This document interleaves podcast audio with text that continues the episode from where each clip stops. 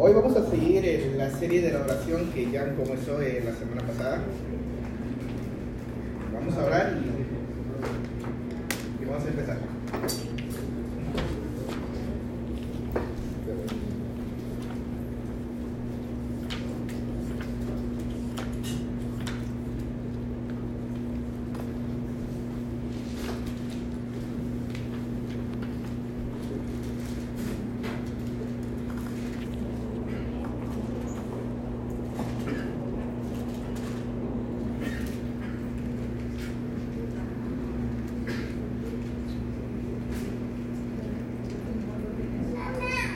Ya vamos.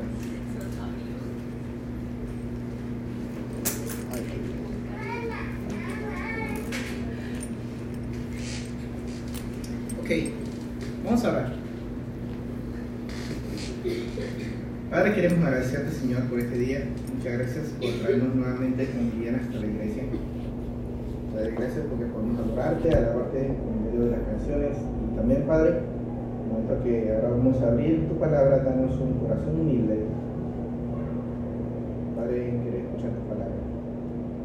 Para reconocemos nuestra fragilidad y nuestra debilidad. Ayúdanos, Padre, en medio de nuestras fraquezas, Padre, a entender, Señor, que tú eres Dios. Fin. Para este tiempo hablamos un poco acerca de esa herramienta tan grande que tú nos has dado, que es la oración. En del Señor Jesús. Amén. Primera de Tesalonicenses capítulo 5, versículo 17, marca una expresión. eh, Yo, yo creo que este es el versículo que, que compite con el versículo más corto de la Biblia, que es y Jesús lloró, ¿no? Ese es el versículo más corto de la Biblia. Y yo creo que este es el segundo versículo. No matarán. Ay, sí, verdad, no matarás el otro. Tienes razón, Celia. Eh, pero este cortito versículo tiene mucho sentido. ¿sí? Dice, orad sin cesar. Orad sin cesar. Eh, yo no sé si tú has pasado dificultades para orar. Yo he pasado muchas dificultades a veces para orar. Me he dormido en la oración. No sé si tú te has dormido en la oración. Eh, mi mamá desde chiquito a mí me enseñó a orar eh, eh, hasta, hasta oraciones, frases repe- repetitivas, prácticamente como si fuera un credo católico, en donde uno lo, repite varias veces. Y, y de chiquito mi, mi mamá me enseñó una oración para antes de comer, en jacar. Y hasta el sol de hoy yo hoy recuerdo esas frasecitas que mi mamá me hacía obligada a, repe- a repetirlo, ¿no? ¿Sí? Pero siempre, era- siempre era una obligación por el cual yo no disfrutaba. ¿Ah? Una, una partecita es Tocheatu sumo sí. Tocheatu, Ah, entonces. Tocheatu, Tocheatu su sumo sí. Eh, imagínate, si Anita no sabe que es la más china de acá. Ah.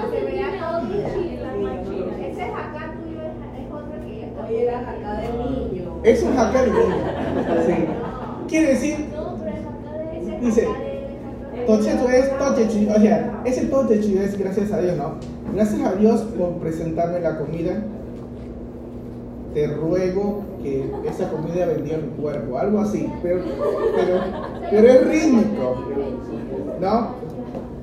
Pero nosotros muchas veces en la oración, eh, a través del tiempo, uno se da cuenta que a veces en casos de emergencia es que nosotros utilizamos más esa herramienta.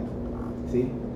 Y si bien leo este pasaje y en muchos otros pasajes, no solo dice que orar sin cesar, dice Pablo en muchas de sus cartas, orando en todo tiempo por vos- por vosotros, haciendo memoria de ti, de vosotros en vuestras oraciones. Y vez tras vez los libros enfatiza Pablo la oración. ¿sí? Hoy en día nosotros los cristianos, no quiero juzgar, pero muchas veces nosotros eh, eh, no, vamos a decir, subestimamos el poder de la oración. ¿sí? Eh, yo puedo decir definitivamente que la oración llega a ser hasta un trabajo, en el sentido que yo necesito, tenemos que poner de nuestro esfuerzo para llegar a algo. Y hay una frase que me gustó mucho de un autor llamado Timothy Keller, ¿sí? en un libro, bueno, no voy a leer partes, son voy a presentarlos. Hoy voy a hacer promoción de dos. Este que es el estamos utilizando como manual, ¿sí? como las diferentes áreas de grabación que estamos viendo. Y este en lo personal que a mí también me gustó mucho. Y hay una frasecita de, de este señor llamado Timothy Keller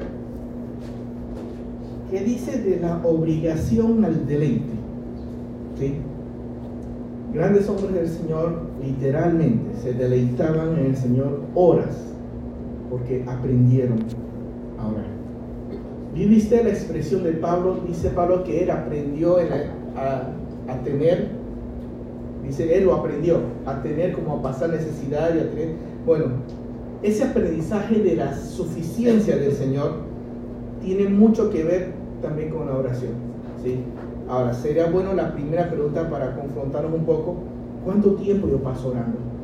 ¿Sí? Si la Biblia me manda a orar todo el tiempo, pregunta es, ¿cuánto tiempo yo paso orando? Ahora vamos a decir algunas definiciones en cuanto a la oración y después vamos a ver algunas características en cuanto a la oración. ¿sí? Vemos el tiempo que nosotros oramos. En este libro interesante sale hasta ver las posiciones que yo tengo. Y, y, y la verdad es que me gustó mucho porque muchas veces la posición mía del cuerpo tiene mucho que ver con, con el reflejo de mi interior. ¿sí? Cuando alguien está destrozado por dentro está pasando por algún dolor y está delante de Dios, ¿cómo tú crees que se reflejaría? ¿Sí? Hace un tiempo atrás, un, predicador, profesor nuestro, eh, bueno, mío, allá, siempre doy referencia de Argentina, ¿no? Pero eh, le dice de Guille, una vez él nos habló acerca de que interesante las diferentes posturas de los grandes hombres en la oración. ¿sí? Y muy comúnmente las posturas eran de rodilla y cabeza abajo, ¿sí? cabeza tocando el suelo. Hoy en día hay muchas... Hoy en día hay muchas corrientes en cual la gente se desmaya y, y por lo general se desmaya hacia qué lado? se van para atrás. Mientras que, eh, mientras que cuando Dios en la vida en todas las veces que vemos es hacia abajo. Cabeza para abajo, manos hacia abajo, rodillas hacia abajo. ¿Sí? Y eso es interesante. Rodillas significa humillación. Yo me humillo y yo me arrodillo. Y manos hacia abajo significa, Señor, no tengo defensa. ¿Sí? Ahora, es muy interesante cuando aquí hay una parte que habla de la posición de, las manos en oración y eso me puso a pensar bastante. ¿sí? Uno levanta las manos en contra del Señor o baja las manos. ¿sí? Tú yo en orgullo podemos levantar la mano en contra de Dios. No sé si se entiende lo que yo digo. Quizás yo directamente yo digo, Señor, pelea conmigo. El único que peleó contra Dios y ganó fue Israel. ¿Sí? Ganó porque él peleó contra Dios y ganó. Por ese es otro estudio quizás yo no quiero meterme. Pero Dios le tuvo que descoyuntar su, su, cadera y él de ahí en adelante quedó cojo para siempre. Pero la Biblia describe que tú peleaste contra Dios y ganaste. ¿Por qué? Porque no dejó que el Espíritu se fuera sin que bendijera. Al final obtuvo que obtuvo la bendición, por eso ganó. Pero otro día vamos a ver eso. Regresando nuevamente acá. El título que me gustaría para, para esta mañana y el método de introducción sería, Señor, enséñame a trabajar en oración de tal manera que yo pueda pasar de la obligación, que al principio es una obligación orar. ¿Por qué? Porque Dios me lo manda y punto. Dios te dice orar. Es un orden, es un imperativo, es un mandato, ¿sí? El cual no tengo opción. Dios me ordena orar. Pero es muy diferente a que cuando alguien te ordena hacer algo y tú haces a regañadienta, que tú llegas a en verdad deleitarte, a disfrutar de la oración. ¿sí? Y ese es un proceso, chicos, yo sigo en ese proceso. No es que siempre a mí me es fácil orar. Hay veces que no quiero orar. ¿Sí? Y es una realidad en mi vida. Eh, no sé si alguna vez, alguna vez, dije una redundancia. no sé si alguna vez has escuchado, has escuchado del catecismo menor de Westminster. hay cosas eh, conflictivas en esa declaración de fe que se hizo hace muchos siglos atrás, pero ahí les quiero una definición de la oración. Yo quiero leerte. Dice así, la oración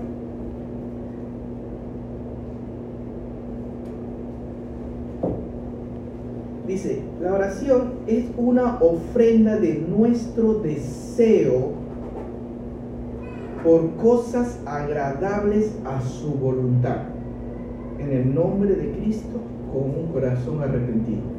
Nuevamente, yo creo que tú en tu, mente examinas las partes. La oración es una ofrenda de mi deseo. En otras palabras, cuando tú y yo oramos, debemos desear orar. Dice, es una ofrenda. ¿Qué es una ofrenda desde el Antiguo Testamento hasta ahora? Dios lo pone como un sacrificio a Dios. ¿Se entiende? Cuando tú y yo ofrendamos algo, en el Antiguo Testamento las ofrendas eran sacrificios. Cruentos, derramamiento de sangre, sacrificios de olor grato, cosas aromáticas y diferentes tipos de ceremonias que involucra presentar algo. Ahora, dice aquí, la definición es que es una ofrenda de dentro de mi deseo. Es lo que yo deseo hacer. ¿sí? Por cosas de su voluntad. Dice, es una ofrenda de nuestro deseo, perdón, para cosas agradables a su voluntad. ¿Qué es lo que significa? Que mi deseo a quién tiene que agradar. A Dios. Muchas veces mi oración es mi deseo, pero no necesariamente está sujeto a qué? A la voluntad de Dios. Yo puedo desear un Lamborghini, yo puedo desear tener muchas cosas materiales, muchas casas, pero no necesariamente ese deseo está aferrado a la voluntad de Dios. Entonces aquí apela a ti y a Dios, a tu deseo en el corazón. Señor, ¿qué deseo yo para ti? ¿Deseo hacer la voluntad de Dios? ¿Ese es mi deseo? ¿O deseo satisfacer algo mío egoísta? porque muchas veces pasamos por eso. Inclusive a veces lo confundimos dentro del ministerio. Ahora vamos a ver algo, algo, algo acerca del deseo. ¿sí? Otra definición interesante dice, bien cortita, este, la oración es el proceso a través del cual Dios organiza mis prioridades. ¿Se entendió? Orar es el proceso por medio del cual Dios va organizando mis prioridades. Y si amarro esta definición, hay muchas otras, lo puedo buscar por libros, ¿sí? Estas dos me llamaron mucho la atención. Si, si amarramos esas dos definiciones, el de Westminster tiene varias partes que podemos agarrar que son, que son prioridad para el Señor. Examinar si mi deseo es conforme a la voluntad de Dios, si lo que deseo es correctamente ante Dios. Segundo, las dos últimas partes de esa definición dice, en el nombre de Cristo, de la manera que Dios nos ha enseñado en Mateo capítulo 6, ¿sí? Como, como Cristo nos enseñó a orar, ¿sí? Y con un corazón arrepentido, ¿sí? Eh,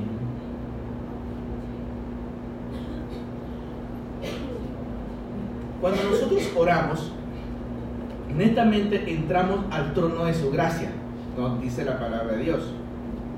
Tenemos acceso libre, el velo se quebró por medio del sacrificio de Cristo y ya podemos entrar. Figura por el cual yo puedo imaginarme que cuando entramos a ese lugar, ni siquiera los ángeles, ni querubines, ni serafines tienen esa oportunidad. Me imagino que ellos ellos no tienen conciencia de pecado, pero vamos a agarrar a un serafín y querubín y ponerle conciencia de pecado. Él no tendría envidia al ver que tú y yo entramos a ese lugar que Él no puede entrar. Y yo creo que algunos ángeles ven mi comportamiento y ven, mira, este es un hijo de Dios y mira cómo se comporta. Y de repente se pone a orar y entra a ese lugar. Y el mismo querubín dice, la vida, ni siquiera yo puedo entrar. Y yo que ando en las piedras de fuego cuidando la santidad de Dios. ¿Te acuerdas lo que dice Isaías 6, no? El serafín decía, santo, santo, santo. ¿Sí? Proclamando la, la, la super, ¿cómo decirlo de esa manera? Super santidad de Dios. Y de repente un pecador entra en el nombre de Cristo. ¡Wow! Es, eso tú y yo todavía quizás no lo podemos entender. El querubín con sus ojos tapados, con, con, un par de alas tapados sus ojos porque no puede ver la gloria de Dios, con sus pies cubiertos de humildad y con dos volando, que habla de servicio, esas alas, habla de servicio al Señor en el templo, él volando, yo me imagino que él haría así con sus alas. Él está entrando. Yo ni siquiera puedo ver. ¿Sí? Eso me tiene que dar a mí un sentir del valor que tú y yo tenemos delante de Dios. ¡Wow! Cristo no eligió morir por los ángeles. Hay un versículo que habla directamente de eso. Eligió morir por los hijos de Adán, por nosotros. ¿Sí? Lo que hemos creído en Cristo Jesús. ¿Sí? ¿Por qué me coloco en arrepentimiento con los tuyos oramos? Chicos, tú y yo podemos orar con altivez de corazón. Por eso la Biblia habla que tenemos que orar con humildad y humillación. Es muy fácil orar al Señor con cosas ocultas dentro del corazón. Es por eso que es importante examinarnos a nosotros ver, Señor, cuando yo me presento delante de tu gran trono, con qué actitud me estoy presentando, con qué deseos me estoy presentando, ¿sí? Porque es un sacrificio delante de ti lo que yo estoy haciendo, ¿sí? ¿Y de qué manera lo estoy haciendo? Es como, tú has visto películas de antes, de los reyes, con su corte y todo lo demás, y llega alguien y llega delante del rey y ¿qué hace? Se arrodilla. ¿Por qué? Porque el rey tiene potestad de quitarle o no la vida. Acabamos de pasar el libro de Esther. ¿Qué tenía que hacer Esther para poder entrar a la presencia de su esposo? Imagínate que la esposa tuviera que hacer eso. No, hombre. Chiste. ¿Alguien te miró feo? No, no, no, no. Alguien no me miró. No, pero imagínate, ¿sí?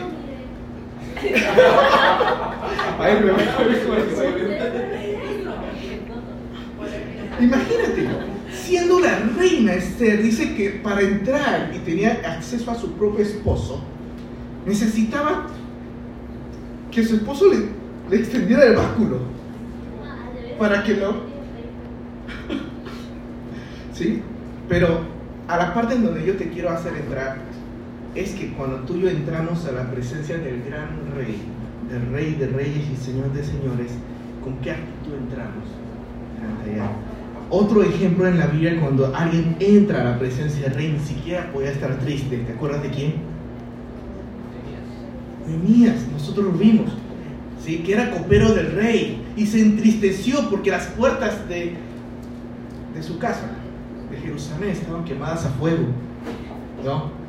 Y con el tiempo, después de varios meses de oración, desde el mes Nisan comenzó a orar, ¿sí? Entonces, él, él cuando ya no pudo la presión, dice que la Biblia hablaba que él tenía el rostro perturbado. Y con el rostro perturbado, ¿qué pasó? El rey se dio cuenta. Y en ese momento uno sabe a través de la historia que tú no puedes presentarte triste delante del rey. ¿Sí? ¿Y qué pasó? El rey le pregunta. Y ahí usted sabe parte más de la historia. Cerrando esta primera parte, examinémonos cómo estamos presentándonos delante del rey de reyes. Nuestros deseos son acordes a su voluntad.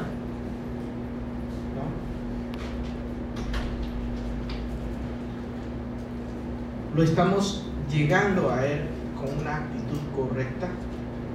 Arrepentidos nuestros pecados y con, humildad. ¿sí?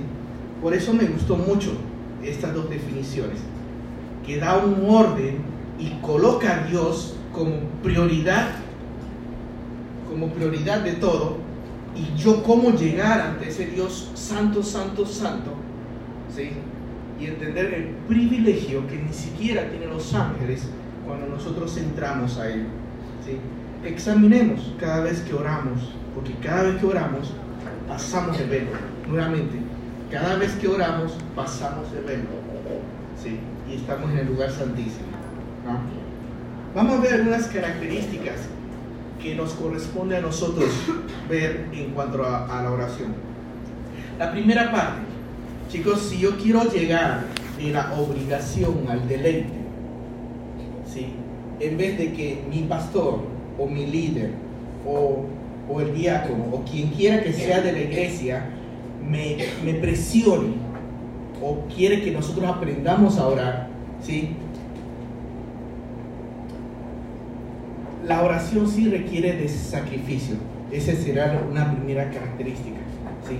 Tú y yo tenemos que aprender a sacrificarnos para que de la oración, de una obligación, en verdad sea un deleite. ¿Sí? Hay varios versículos, te los puedo citar. Podemos hacerlo más rápido si me ayudan a buscar. Marcos 1.35, ese versículo yo creo que ya, ya también lo tocó. ¿sí? Marcos 1.35.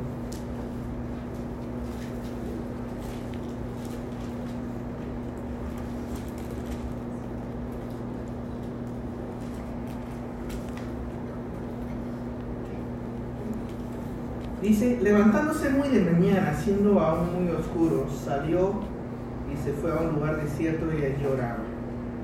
¿Sí?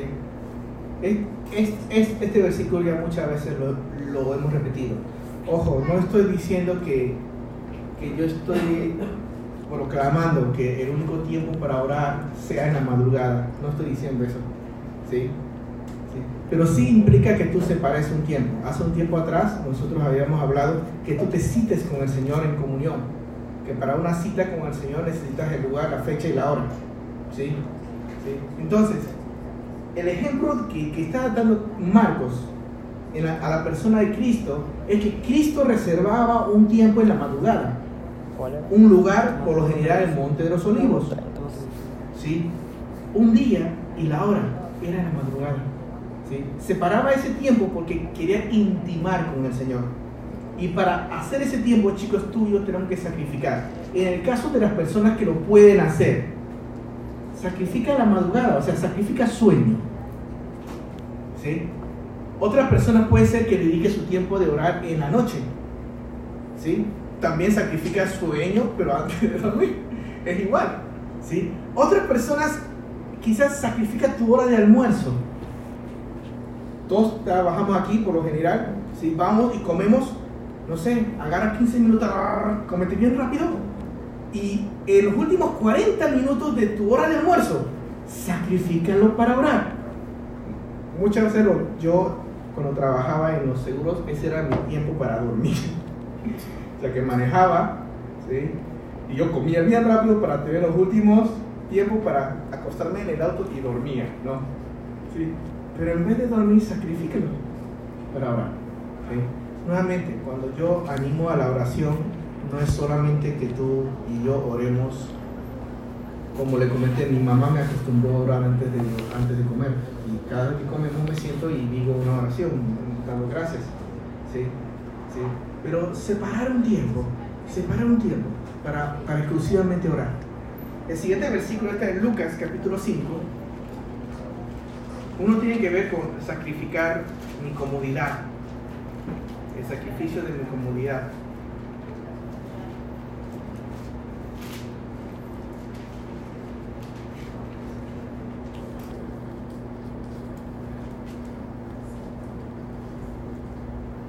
Escuchen estos versículos. Esta parte tiene que ver con sacrificando mi, mi posición o mi fama. Dice, pero su fama se extendía más y más, hablando que lo que Jesús hacía llamaba tanto la atención era de tanta influencia a las personas que las personas lo seguían bastante. ¿sí? Y ojo, Cristo llegó a arrastrar a muchas personas, si lo hablamos políticamente hablando. Jesús, con todas las personas que él agarró, podía hacer hasta un golpe de Estado, pero interesante, nunca lo hizo. ¿Sí? Dice, pero su fama se extendía más y más y se reunía mucha gente para oírle y para que le sanase de sus enfermedades. Pero él, versículo 16, ¿sí? más él, pero esa palabra es, una, es un contraste. A pesar de todas las personas que lo, que lo querían, lo llamaban, la, que lo apreciaban y él podía pasar mucho tiempo y su ojo, su propósito era pasar tiempo con la gente. Pero él tenía prioridades. Pero dice, más él se apartaba a un lugar a solas y ¿qué hacía? Wow. Él sabía sacrificar la fama de, de las personas. Muchas veces decimos, oh, estoy tan ocupado en el ministerio que no tengo tiempo para orar. Esa frase yo lo, yo lo he escuchado. ¿sí? Pero debemos tener cuidado. No confundamos con las diferentes áreas y prioridades del ministerio. Podemos maquillar algo que aparentemente es, es piadoso. Muchas veces pensamos que estar bien, bien activo en el ministerio es algo piadoso. Ojo, no estoy diciendo que no lo haga, estemos activos en el ministerio. Sí, sí. Pero sí, Dios, aquí interesante. A pesar de la fama, ahí utiliza esa palabra, de la fama que él tenía, ¿sí? Él se paraba un tiempo a solas. Hay un pastor Co, si no me equivoco es el apellido, eh, es uno de los pastores de... Eh, es, es, un coreano, es, es, es un coreano y... Sí, tuve la oportunidad de conocerlo a él. Él comentaba Sí, yo no sé, porque yo no he visto YouTube. ¿Saben que la iglesia protestante más grande del mundo está en Corea del, Sur? Dice que es inmensa, tiene millones de personas, literalmente llegan a millones, un equipo de pastores increíble, es un super edificio, o sea, es una organización. ¿ah? Es un estadio, ¿sí? O sea, o sea, es increíble. Y dicen que el pastor principal de esa iglesia dice que hasta el mismo presidente de Corea ha buscado entrevistar con él.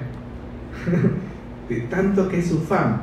Y cuenta este pastor Co que en una ocasión eh, se le presentó el presidente o el líder de Corea del Sur para hablar con él.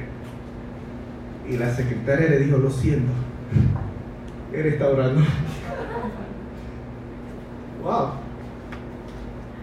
Se notaba para él que era importante o sea, tú y yo nuevamente, en el ministerio tú puedes llegar a tener algún tipo de fama, tener cuidado.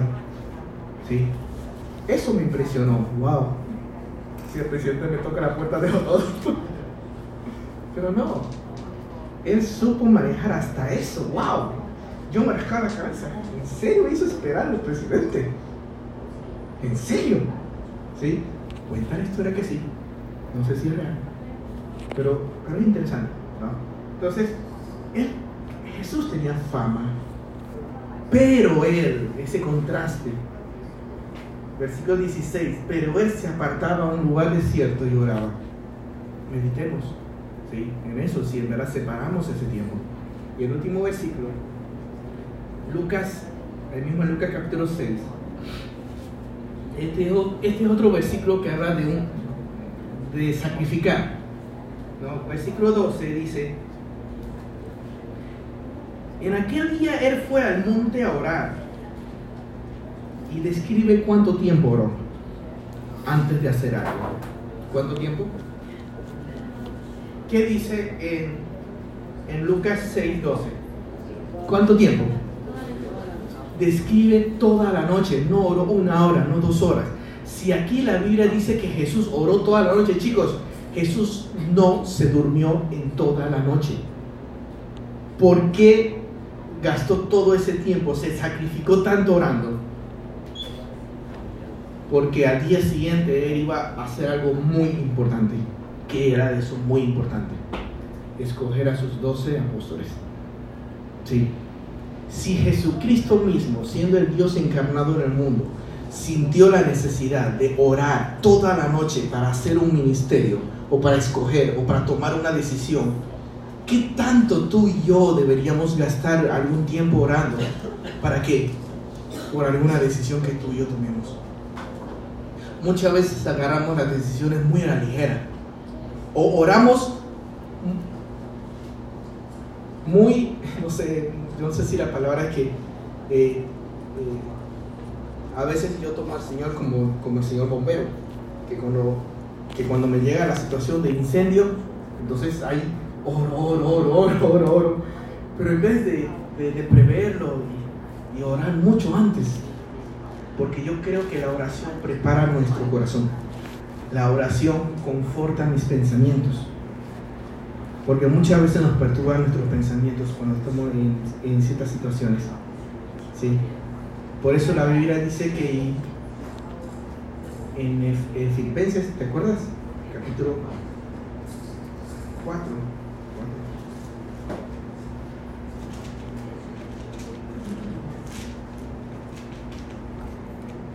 Dice que la oración guarda el corazón y guarda los pensamientos. Vayan conmigo un ratito a Filipenses, capítulo 4. y versículo 6 en adelante. No, no, no, sí, 6. Por nada estéis afanosos y sean conocidas vuestras bendiciones delante de Dios en toda oración y ruego con acción de gracias. Sí. Y la paz de Dios que sobrepasa todo entendimiento guardará tus emociones o sea, hablando del corazón, ¿sí? Y tus pensamientos. A veces los pensamientos son lo que no nos dejan dormir y nuestras emociones son las que nos alteran. ¿Sí? ¿Se entiende? Entonces la oración, la oración bien colocada, sí hace efecto, sí produce eso. Nuevamente, el título es de la obligación al deleite. Señor, enséñame a deleitarme, porque en verdad la oración funciona. Segunda característica de alguien que ora, debe tener pasión. La primera es sacrificio. Tenemos que sacrificar nuestro esfuerzo, nuestra fama. ¿sí? Tenemos que sacrificar nuestro tiempo. ¿Para qué? Para orar. Dios lo sacrificó. Jesucristo mismo. La segunda parte en cuanto a la oración es que, y anoté este, esta frase, es la oración sin paz. La oración es débil, débil, cuando mi pasión es débil. Mi oración es débil cuando mi pasión es débil. ¿Sí? Y aquí me hace examinarme a mí en esta área. Tú y yo tenemos pasión para el Señor. ¿Qué es pasión? Un fuego que nos arde. A, mí me gusta mucho cuando en Lucas capítulo 24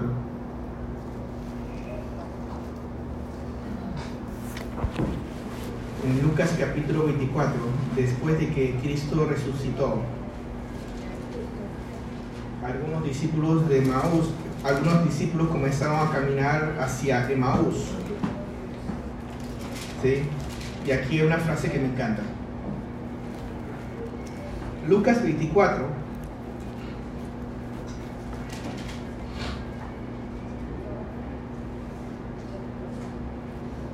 Si te lo resumo, comenzaron a caminar y de repente Jesús se le presentó y comenzó a caminar con esta pareja comenzaron a hablar, a tener una conversación bien pretty. comenzaron a charlar bastante. Versículo 27, y comenzando desde Moisés y siguiendo todos los profetas, les declaraba en todas las escrituras lo que de él decía. Llegaron a la aldea a donde iba y él hizo como que iba más lejos. Y a mí me gusta mucho cómo Jesús hace. Jesús sabía lo que ellos, ellos iban a hacer porque ya su corazón estaba latiendo con fuerza. Y Jesús hizo como que él se iba. Porque Jesús sabe que lo iba a llamar. Es que eran tan apegados al Señor que mira qué dijeron. Mas ellos le obligaron. Chicos, esa palabra es interesante. Es como que ven para acá. Lo arrastraron prácticamente. Mira, dice, mas ellos le obligaron a quedarse diciendo, quédate con nosotros porque se, porque se hace tarde y el día ha declinado. Entraron pues a quedarse con ellos y aconteció que estando con ellos en la mesa, en la comida, esa parte frita, estando en la comida, él hizo lo que Jesús siempre hacía. Bueno, Jesús hizo lo que siempre hizo. ¿Qué hizo? Partió el pan. Chicos, no estoy diciendo aquí que son de comida, pero involucraba comida. ¿Sí? Jesús partió el pan. ¿Sí? Y al momento de partir el pan, Él lo bendijo. Y versículo 31 llegamos al clímax. Entonces le fueron abiertos los ojos y le reconocieron, mas Él se desapareció de su vista. Versículo 32. Y se decían el uno al otro. Chicos, pregúntense esta pregunta. Eso es pasión por el Señor. ¿No ardía nuestro corazón en nosotros mientras nos hablaba en el camino? ¿Te arde el corazón cuando Dios te habla a ti a través de la Biblia? ¿No nos ardía el corazón? Yo no sé en chino cómo dice.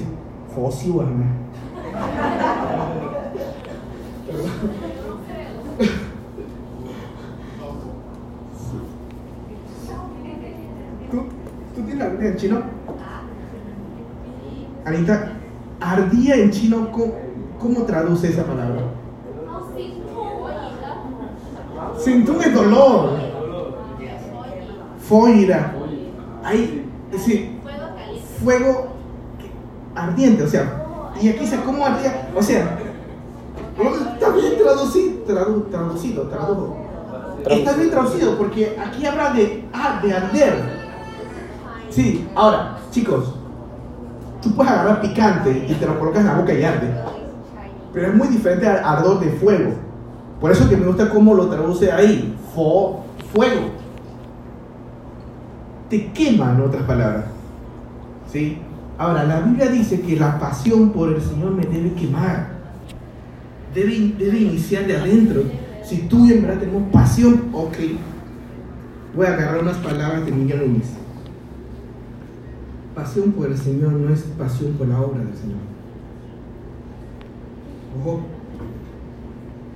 tú puedes tener pasión por el ministerio y no tener pasión por Jesús. ¿Se entiende lo que quiero decir? Dios no necesita que tú y yo tengamos pasión por algún programa que tú y yo hacemos. Las piedras lo pueden hacer. Dios quiere que tú y yo tengamos pasión por Él.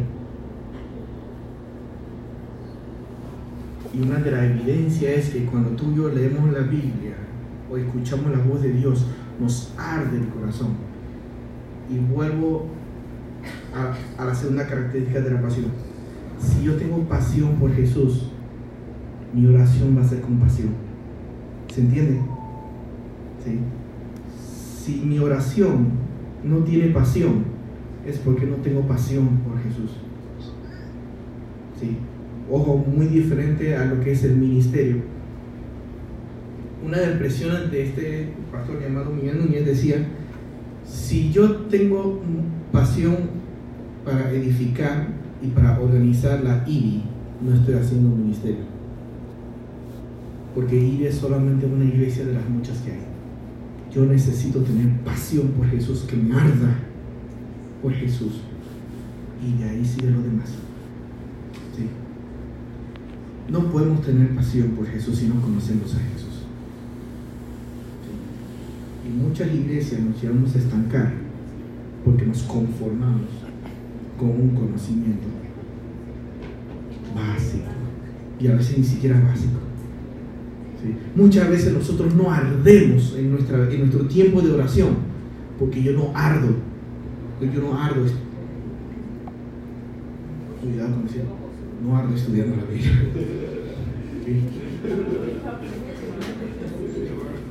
¿Qué se entendió?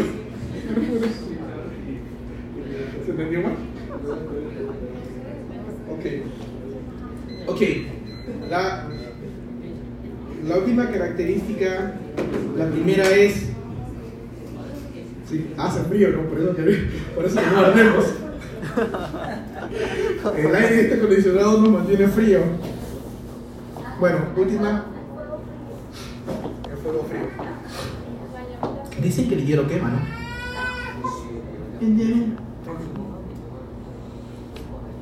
Tercera y última característica, chicos. La primera característica de, alguien que quiere pasar de la obligación de la oración al deleite de la oración, ya vimos acerca del sacrificio, sacrificar mi tiempo, mi fama, mi comodidad. Necesitamos hacer un sacrificio para gastar tiempo orando. Pero ese, ese, ese tiempo de oración involucra humildad, confesión de pecados ni siquiera he llegado al punto de la petición. Muchas veces confundimos que orar es pedir. No, orar no es pedir. La, la petición es una característica más de la oración. ¿sí? Todavía estoy hablando en cuanto a nuestra actitud en cuanto a la oración. ¿sí? Y que nuestra oración debe ser con pasión, porque mi pasión es por Jesús, es por Cristo. Y nuestra pasión no es por un ministerio o por un programa que yo hago o porque toco algún tipo de instrumento, o porque hablo o porque predicamos. Mentira, eso no es.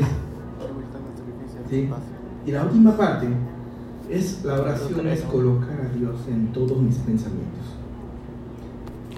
Ese es un desafío no muy fácil, porque si yo puedo tener a Jesucristo en cada uno de mis pensamientos, ¿sí?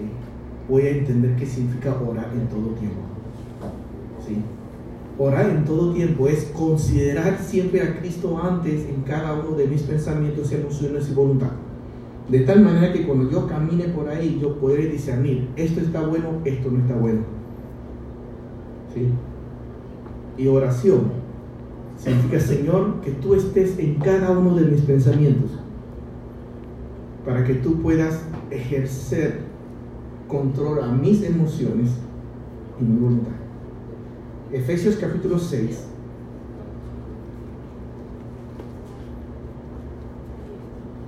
Y después, el último es Salmos 42. Efesios 6, 18. Ya estoy terminando.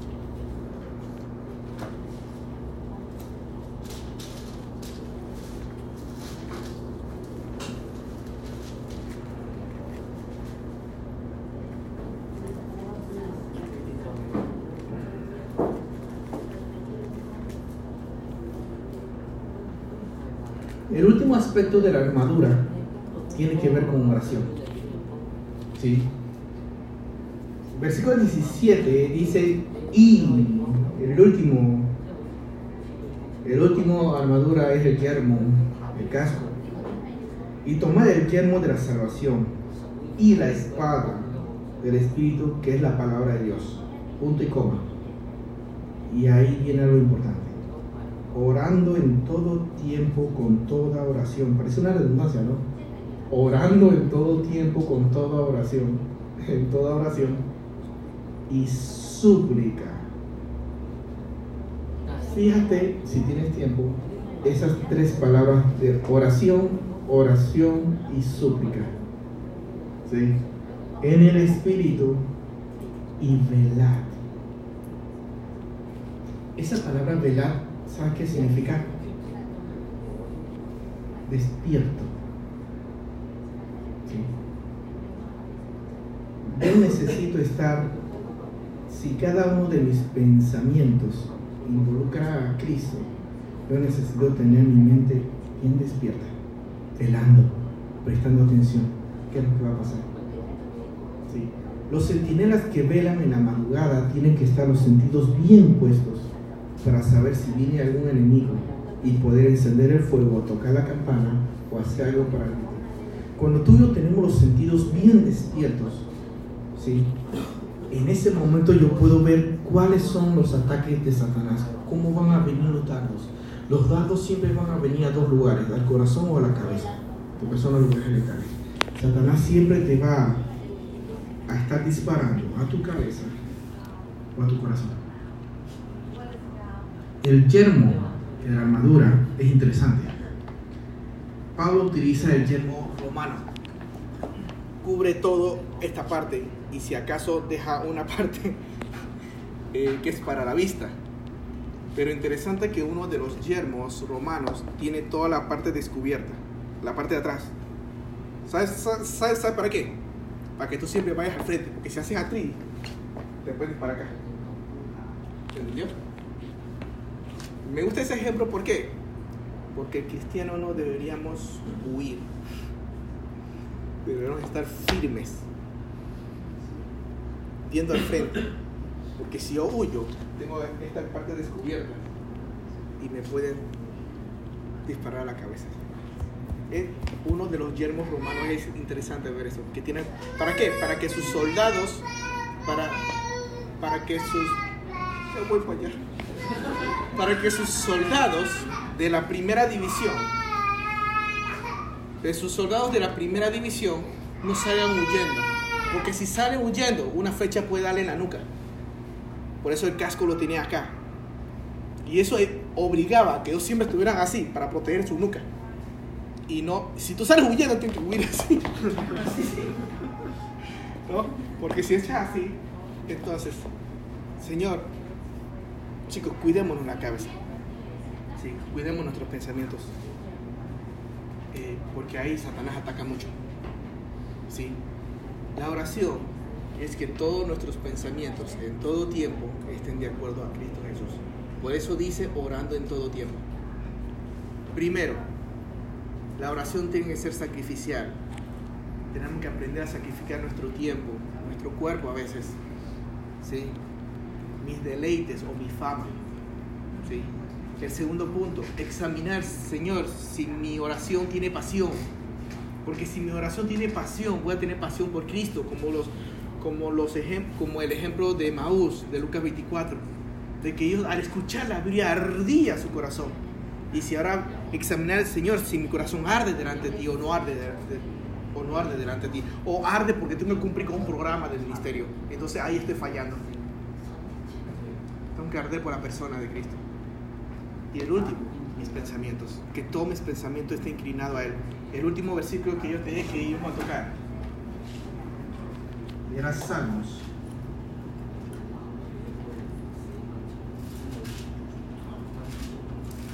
Cuarenta y dos. Salmos Sí.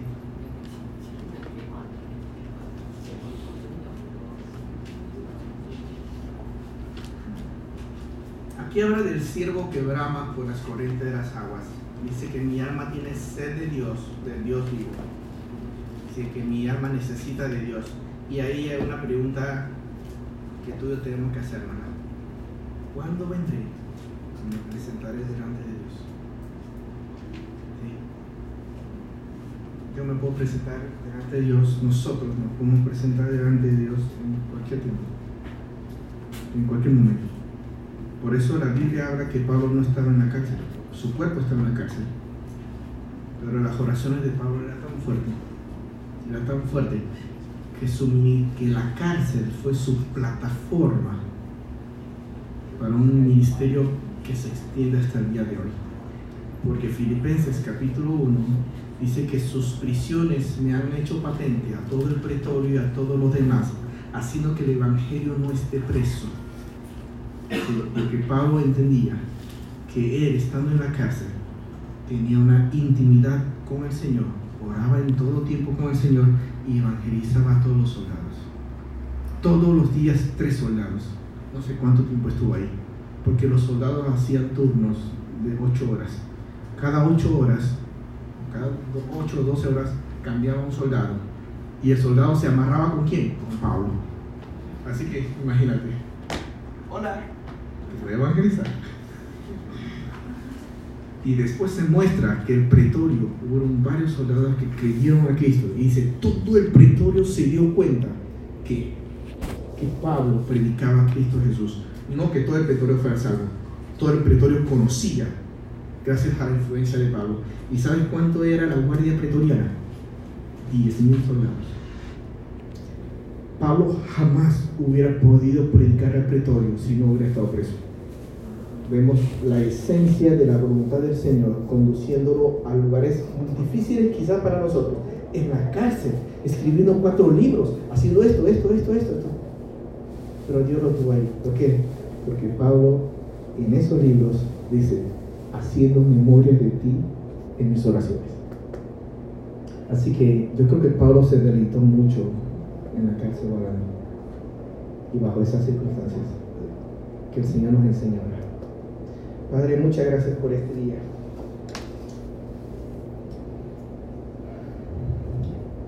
Gracias por el privilegio de poder eh, abrir tu palabra. Padre, necesitamos tu mente, Señor. Ayúdanos a pensar conforme a tu palabra. Perdónanos, Señor, porque muchas veces menospreciamos o no valoramos o subestimamos la oración. Enséñanos a Enséñanos a intimar más contigo, para que mis pensamientos sean acordes a ti. Y mis sentimientos, Señor, también sean acordes a tu voluntad. En nombre de Jesús. Amén.